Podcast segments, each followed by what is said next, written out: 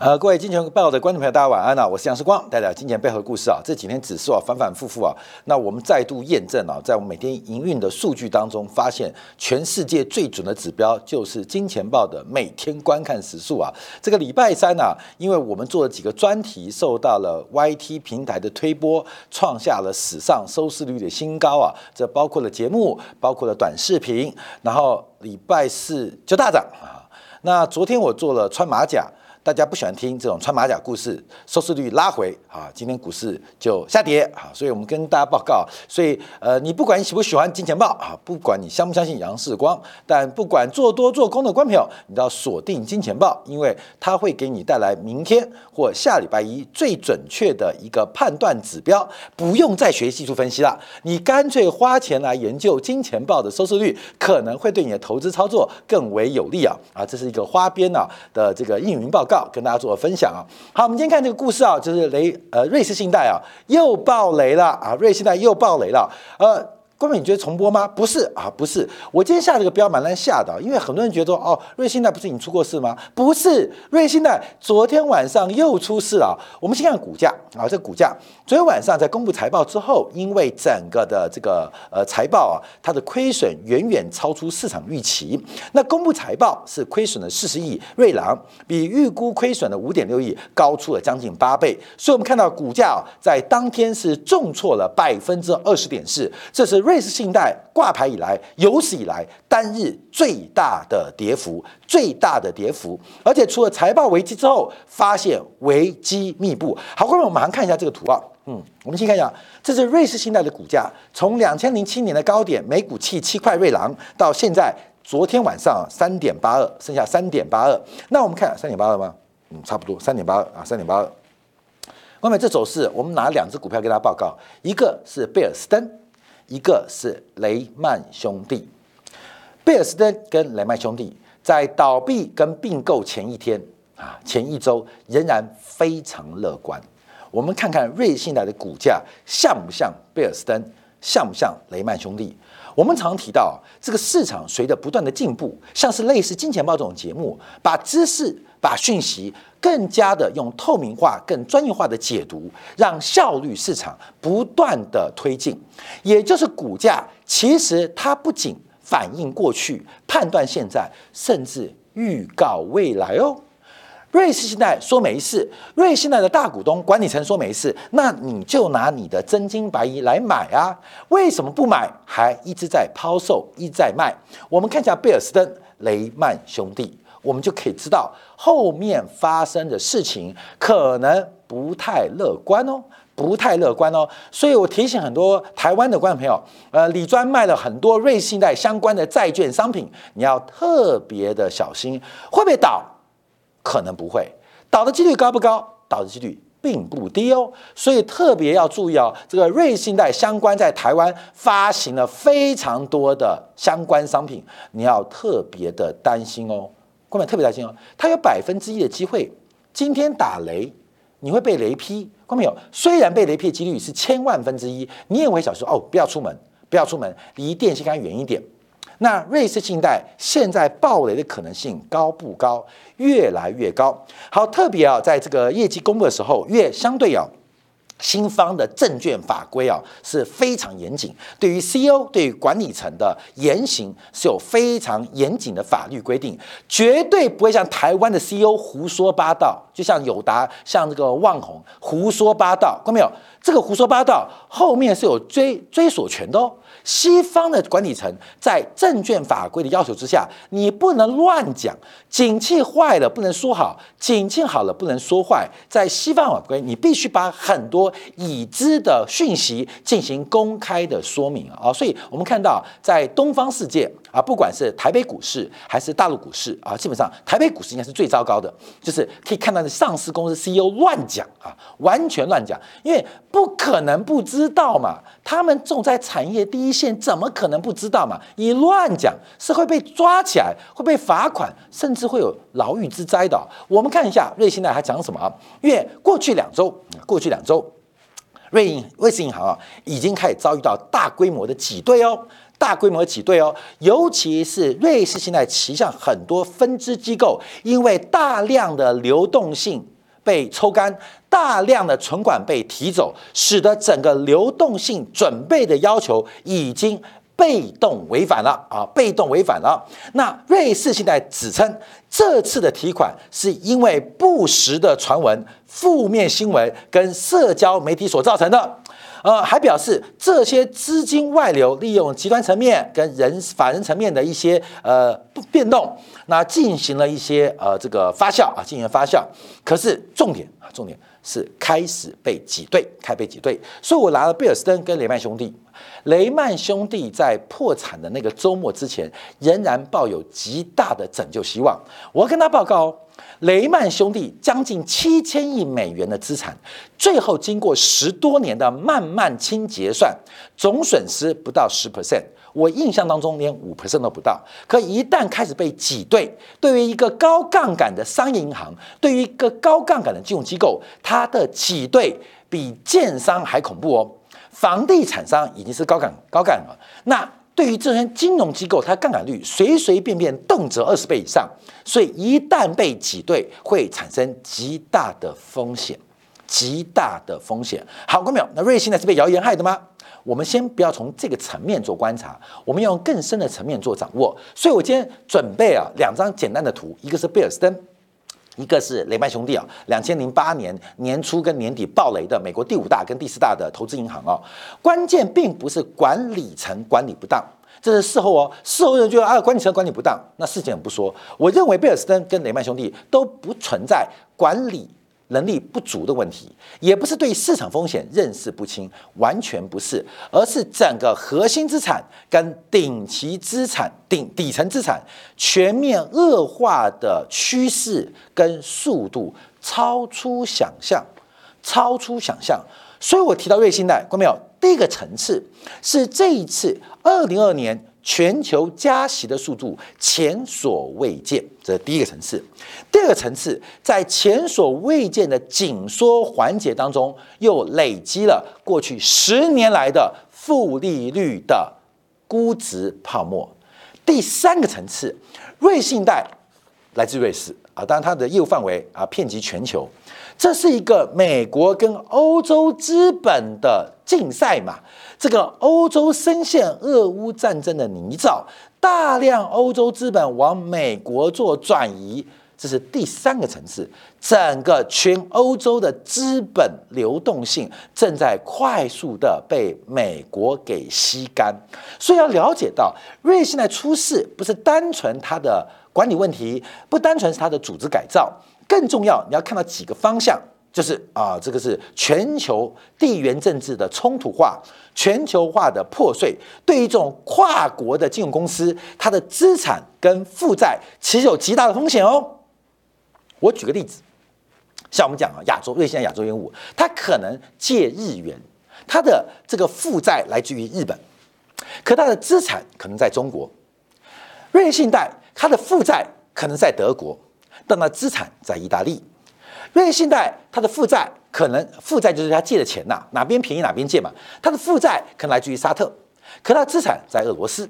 我们这个随便举例啊，就是过去啊这些跨国性的银行，他们在全球进行资产负债表的套利，尤其是做地区的套利。作为各地区套利之外，还有包括利差的交易。可是全球化的破碎跟瓦解，到处都是美国金融制裁的轨迹。请问它的红利跟它的风险，不仅是红利消失哦，而且是风险跟成本直线的攀高。这瑞信贷吗？当然不止。所以我要特别提醒大家注意到，瑞信贷的问题不单纯是它改组，还有过去两年踩雷，不是那么简单，是它踩雷之后才把这个火药桶给掀了出来。第二个是长期负利率的环境，还记得吗？在两年前，全球有十八兆负利率的债券呢。这代表资金成本非常低，进行了很多莫名其妙的套利，跟产生非常多大类资产的估值泡沫。现在破了，这核心资产哦，它的抵押品都拉出风险哦。所以瑞信贷而已吗？英国的养老金，还有台湾的寿险公司都告诉你底层资产烂掉了。第三个紧急升级，这个二零二年全年升级，包括等一下我们提到欧洲央行升级，直接要他最后一最后命啊！所以我们再回来观察雷曼兄弟、贝尔斯登，我们也要分析一个观观呃观察重点啊。第一个，怎么产生的？怎么产生的？在金融啊，在东西方美苏冷战结束之后啊，这个美国成为世界唯一的霸权，整个金融的创新来到了一个无以复加的局面。啊，这个金融的创新，所以次贷啊，什么 CDS 啊，什么一大堆乱七八糟的工具啊，越来越多啊，是不是？它第一个环境就是在美国独霸之后，全面用金融创新的方式来提高美国的生产力，因为制造业外移嘛。那这个形成了一个远优。第二个是美国房地产估值的泡沫，这个存量的泡沫导致贝尔斯登跟雷曼兄弟的底层资产开始恶化，最后碰到的升息。水就挂掉了。况其实啊，周期是一样的，但循环不同。今天我看到这个台湾富邦的这个蔡明忠啊，他针对这次防疫险啊，说对他父亲感到抱歉。我跟你讲哦，好恐怖哦！富邦就是二十年一个周期哦，现在二零二二年哦，踩雷哦。你知道二零二十年前富邦踩什么雷？后面都忘记了，国阳风暴。侯西风风暴，富邦深害其中，深陷其中，深陷其中哦！啊，大家可蔡万才把两个儿子痛骂，你们怎么可以跟侯西风走那么近啊？这二十年前哦，那再往前推二十年呢，就是一九八二年国泰风暴的引爆。所以我跟你讲，下一次我先看到一个下一次，假如我还活得到七十岁的话，我知道二零四二年、二零四一年，你要记得。放空富邦，因为他每二十年出一次事啊，好乖哦，二十年踩一次雷，二十年踩一次雷，二十年踩一次雷。我跟你讲，我估计二零四二年富邦会再踩一次雷啊，二十二再踩一次雷，那就二零四一年做好放空富邦集团的布局啊。各位，我们这个管很远，对不对？好，那希望二十年后我们能得到验证。好，再讲回来这个问题啊，我们看这一次啊，瑞信贷，好，各位注意到它的问题的股价的崩盘，其实在你不知道的世界。在你不知道的讯息已经开始做出非常充分的反应哦。好，瑞信贷公布了全新的战略安排跟转型计划，赶快紧急剥离啊！赶快紧急剥离，反正做的事情一模一样，跟雷曼兄弟、跟贝尔斯登一样，出了危机就开紧急剥离，来得及剥离吗？来得及剥离吗？看到没有？只怕你买瑞信贷发行或担保的产品会变成剥离，你要特别当心。尤其很多结构性商品跟债务商品，你要注意到它的报酬很小，风险极大。我昨天节目就有提到，到底是钱重要还是命重要？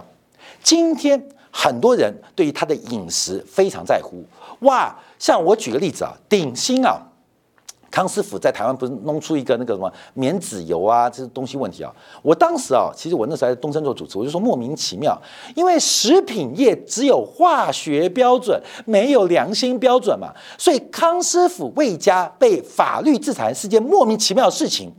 食品业只有化学标准，没有良心标准，所以康师傅做的是一个科技炼油的工作，完全符合台湾地区的化学。安全标准，可是硬被搞啊，硬被搞，这是不对的。因为依法论法，就事论事，他有没有良心？法律没有规定良心嘛。好，这个事情反映什么？就是我们对于我们吃进来的东西是非常在乎的哦。我们希望啊，最好是不要经过精益改造的。我们希望不要加太多化学的添加物。为什么？有助于健康，防范疾病，防范很多的不确定性。我们吃东西都如此，看到没有？这是命哦。请问，对于你来讲，钱重要还是命重要？当然是钱重要嘛！你看，有命没钱，干脆死了算了；有钱没命再说。好，我们对于自己的性命，对我们吃进去的东西，都有那么高的标准，为什么今天很多的人还会去吃进、投资一些奇奇怪怪的什么股债、呃，这个结合商品、结构性商品？你怎么会去相信李专卖给你的东西呢？啊，我跟你讲，我们跟我们对收视率就过不去啊，因为我们看节目也不找李专。我劝你李专，你早点改行，你知道吗？你在卖一些毒品给你的客户啊，你迟早会被谴责，迟早会有现世报。等一下我就要讲这个尖牙骨得牙周病的事情。我跟你讲哦，你可能出发点不是坏的，但因为你的无知，所以你做一件罪大恶极的事情。今年以来，有非常多的一般的可怜的投资人相信了李专，出现了巨亏大赔。到目前为止，还说没关系，这个事情是谣言，是传言。好，看没有？瑞信在股价快跌完了，你说后面怎么样？哎，贝尔斯登跟你买兄弟做就没有喽，看没有？三点八二会不会跌到零点三八？不会，因为贝尔斯登跟你买兄弟跌到三块钱的时候就没有然后了啊，就没有然后了。所以我特别提醒大家注意到，这个市场大家都卖方，有人是卖产品，有人是卖基金，有是卖一些结构商品，你都不要管，你要吃最纯粹的东西，最自然的食品。什么叫自然食品？你就要学习。假如你想理财，我看到我们昨天很多留言啊，呃，我讲到什么正二反一，我不说归零啊。反一最后会变成正一，正二会变成正一。好，注意哦，反一最后会变成没有反，正二最后没有二啊。注意哦，这是 ETF 他们的一个限制啊。你为什么要去买这些结构性商品？为什么去买一些这个加工后的这个金融工具？假如你不懂，你就不要玩，你乖乖把钱存在银行做定存。我从去年底到今年年初都这样讲。事实证明，二零二二年你把钱。全部东西卖光，存在银行会非常爽，会非常舒服，会非常舒适。最自然的东西就是最健康的东西。你不懂，你就不要玩。你懂意思了吗？我们买可乐、买饮料干嘛都会看一下包装食品。请问你看得懂？李专卖给你的东西吗？所以我要再次提醒大家做观察啊。好，我们这样回来讲了金牙股的牙周病啊，因为这个雷曼的转世啊，瑞现在何去何从？这有的炒了。我们就来看一下这所谓的金牙股啊，金牙股是这个 Facebook，然后 Apple、Netflix 跟 Google 嘛，这是哎哦对，Facebook、亚马逊跟这个 Netflix 跟 Google 嘛，所以他们就四四只股票。那这个 FNG 就是呃利齿尖牙的单字嘛，所以就叫尖牙骨。好，关没有？今年哦，就是尖牙骨的牙周病哦。为什么？因为爽太久，股价泡沫吹太大哈，这个库藏股吃太多，又不懂得反省，资本支出越做越胖，现在全部得牙周病啊。我们看到苹果啊，公布第三季的财报收入，盘前一度大跌，但目前呢，这个呃盘后呃昨天盘后，今天凌晨盘后是大跌，现在回复到这个水呃这个零值左右啊。那主要观察的是。增量红利不在哦。好，等下苹果我们再回来讲，因为我们看亚马逊，亚马逊啊啊就不太妙喽。亚马逊的第三季财报跟第四季的指引都非常非常弱。从亚马逊亚马逊的 AWS 的云服务，再看到苹果的 App Store，都发现成长放缓哦，都发现成长放缓哦。这个呃，亚马逊也好啊，Google 也好啊。F B 也好啊，苹果也好，他们吃全球化红利，他们是吃全球化的，走到了顶，顶多就停留在高原。可是中美脱钩也好，地缘政治冲突也好，让这些的高原跟这些营收的极限提早到来。这几天市场上不断的反应就是亚马逊没有说会倒哦，跟瑞现在不一样。可是是不是没有成长空间了？苹果不会倒。但苹果会不会没有成长空间呢？这变成一个最大问题哦。因为一旦没有成长空间，那在股价的评价模型当中，它的成长因子就会逐步变小，甚至归零哦。假如亚马逊、苹果是用股价净值比来衡量，哇！那它股价向下的空间还蛮恐怖的哦，所以我们看到从苹果到亚马逊都看到，最重要的是这个市场的存量被用完，增量不见了，不管是增量跟存量。都把红利给消耗殆尽。好，我们看到亚马逊的财报，由于它现金流的角度，到目前为止啊，呃，最新的观察就是要缩减，呃，这个可能放缓这个雇佣雇佣人的人，呃，聘聘用员工的人数啊。因为从它的营业现金流跟它的资本支出就发现，亚马逊被新冠疫情打回十年前，它的自由现金流再度转负。以前我们的容忍哦，应该还是高成长股。我们以前的容忍是因为它是高科技股，可亚马逊的营收跟展望见顶之后，你的自由现金流量还是负值。嗯，朋友就让我想到数位相框的例子哦，让我想到光碟片的产业哦。当你来到顶点之后，会不会倒？不会倒。但你没有存量的红利了，也没有增量的红利的时候，那何去何从？好，何去何从？好，我们看昨天啊，唯一大涨的是英特尔，所以我们昨天节目讲穿马甲，很多观众说干嘛事关就穿马甲？后面英特尔盘后大涨哦，英特尔财报好不好？不好，英特尔营收好不好？不好，英特尔展望烂不烂？烂，股价盘后涨了八 percent，为什么？为什么？因为英特尔穿马甲，令市场投资人非常振奋的原因是，英特尔准备大举的缩减资本支出。啊，就是我讲的穿马甲，好过没有？英特尔穿马甲，所以最近你要投资公司，你第一个就是上市公司非常保守，而且要快速的缩减资本支出，把二零二三年、二零二四年的资本支出全部取消，这股价一定大涨。我们也注意哦，现在不是比营收，不是比盈余哦，而是谁能够省吃俭用，就会成为一个安全资金的避风港。英特尔做到了。英特尔做到了，为什么？因为它的营收、盈余展望没有一件好事。可是他做了一件事情，说我要大举的削减支出，跟重要的削减成本，重要是砍掉资本支出，而且从今年就开始砍，明年砍更凶，到二零二五年节约费用将近百亿美元。嗯，有进行一个做很快哦。所以哦，美不美？美。它的身材是相对的嘛？你到底是呃呃这个苹果苹果腰？还是西洋的腰，还是葫芦腰，各位没有？很重要，不是在于其他两端哦，重点是腰细的。所以我们昨天节目就提到，谁穿马甲越勒越紧，在财务当中越勒越紧，他的。价格会受到投资人的热烈追捧，要特别观察哦。这个标准不仅适用于美股，也适用于台股，也适用于陆股，大家要特别做观察。好，我们看到英特尔的，当然这个财报表现也是非常非常不好。其实从股价来讲，它的本益比超低的了。这个，嗯，它本益比我们低，因为没有成长性啊。叉八六的世界未来何去何从，不知道嘛？这个。呃，越来越多的新的平台的发展，不管是运算的能力，慢慢从英特尔转出去，那怎么办呢？各位，它还是一个 cash cow，可 cash cow 就不能用本益比看喽，就要用这个 P/B ratio 股价净值比观察，包括台积电，这样都做股价净值比哦。所以为什么我们对台积电会说会跌到二字头？不是因为本益比，不是因为本益比市盈率，因为没有本益比市盈率啊。你这样看待这些半导体，像台湾的几家公司，要股价净值比观察，就像过去的。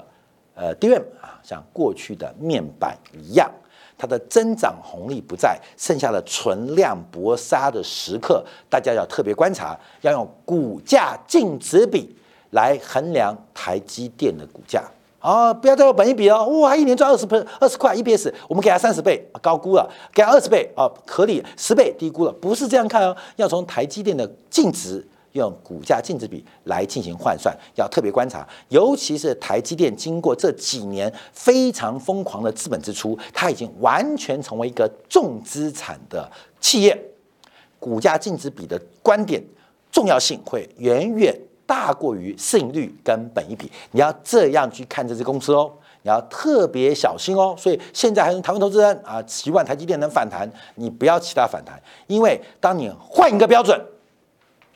你换一个标准，它什么都不是。它用市盈率来讲，本益比来讲偏低，跟历史比较；但用股价净值比观察，它可能就一点都不便宜哦。跟大家特别做分享跟观察。好，最后我们就要关注啊，从整个亚马逊到 Intel 到苹果的财报，到前几天像这个 Facebook 的财报，像我刚刚讲，为什么这个新闻 Facebook 就活该嘛？这是加股，不是说牙周病呢，得牙癌的就是 Facebook 嘛？现世报，你知道吗？过去几年，Facebook 手上害了多少人命啊？在全世界腥风血雨啊，什么茉莉花、喇叭花、太阳花，什么花乱搞，有多少人都可怜啊！我最近常看一个呃这个呃视频啊，就是香港人移民到英国。结果什么都不是，连工作都找不到。英国人又不给香港人一个优惠的移民条件，嘴巴讲得很漂亮，那身体完全没做到。所以看到很多香港的同胞移民到英国，不就被骗了吗？今天叙利亚问题，今天利比亚问题，死了成千上万、数百万、数千万人的流离失所，不是 Facebook 害吗？光没有这个世界恐怖的地方，我们看到今年诺贝尔物理学奖的。这个结论就是《现世报》，《现世报》啊，《现世报》。我今天有看到一个文章，就是我们这个老谢啊写文章啊，他就一唱唱说一个，一看那些呃这个台商离开香港啊，卖掉港股的多成功啊！你讲人家，你卖掉入股，好，现在没卖，对不对？跌多少？腰斩，腰斩不止打三折，对不对？港股很多打三折，那老谢你的富邦美嘞，打两折哦，各位你懂意思吗？我告诉你，就算对岸是万恶的，也比你的绩效好哦。我讲的我只讲一档哦，你不要再乱扯，不要老是忽悠人家，每次就讲故事来忽悠台湾观众，不要这样好不好？人家股价打三折，富邦美嘞打两折哦。打两折，不是这一档哦，好多档啊！怎么你看好的，你的共同富裕，就最后只有你富裕，你知道？人家共同富裕可能是没有富裕，对不对？共同富裕只剩下共同，没有富裕。可是你的共同富裕是没有共同，只有你富裕，这就看不下去哦，啊，这看不下去哦。所以我们就要讲话，共同富裕，富裕失掉了，有共同啊，至少大家还是共嘛，共嘛。那共同富裕。但你把共同去掉，只有你富裕，这就是不对的哦。所以有时候这个批评别的市场、批评别的一些投资的时候，有时候要看看自己哦。我们为什么敢这样讲？为什么？因为我错了就赖皮呀。我错就说，我本就不准啊！你看我是最诚实的，我本来就不准啊，对不对？那重点是我也很少错啊，很少错。所以我们常常强调，常提到这个，要大家了解到这个市场的变化。好，因为时间关系啊，我们这个包括耐久材订单，还有包括美国殖利率，昨天十年期国债一度跌破百分之四。我们要配合日本央行跟欧洲央行的最新的观察，尤其日本央行今天早上是坚持它的货币政策不动，货币政策不动，我们要做观察，因为啊，欧洲什么都松掉了。只有利率缩紧了，啊，裤带变紧了，勒住了，其他全部都松掉了。那日本呢？日本是什么都吃紧，只有裤带是松的。我们休息一下，来研究到底裤带松、裤带紧，到底什么是松，什么是紧？休息片刻，在经典部分为大家做进一步的观察解读。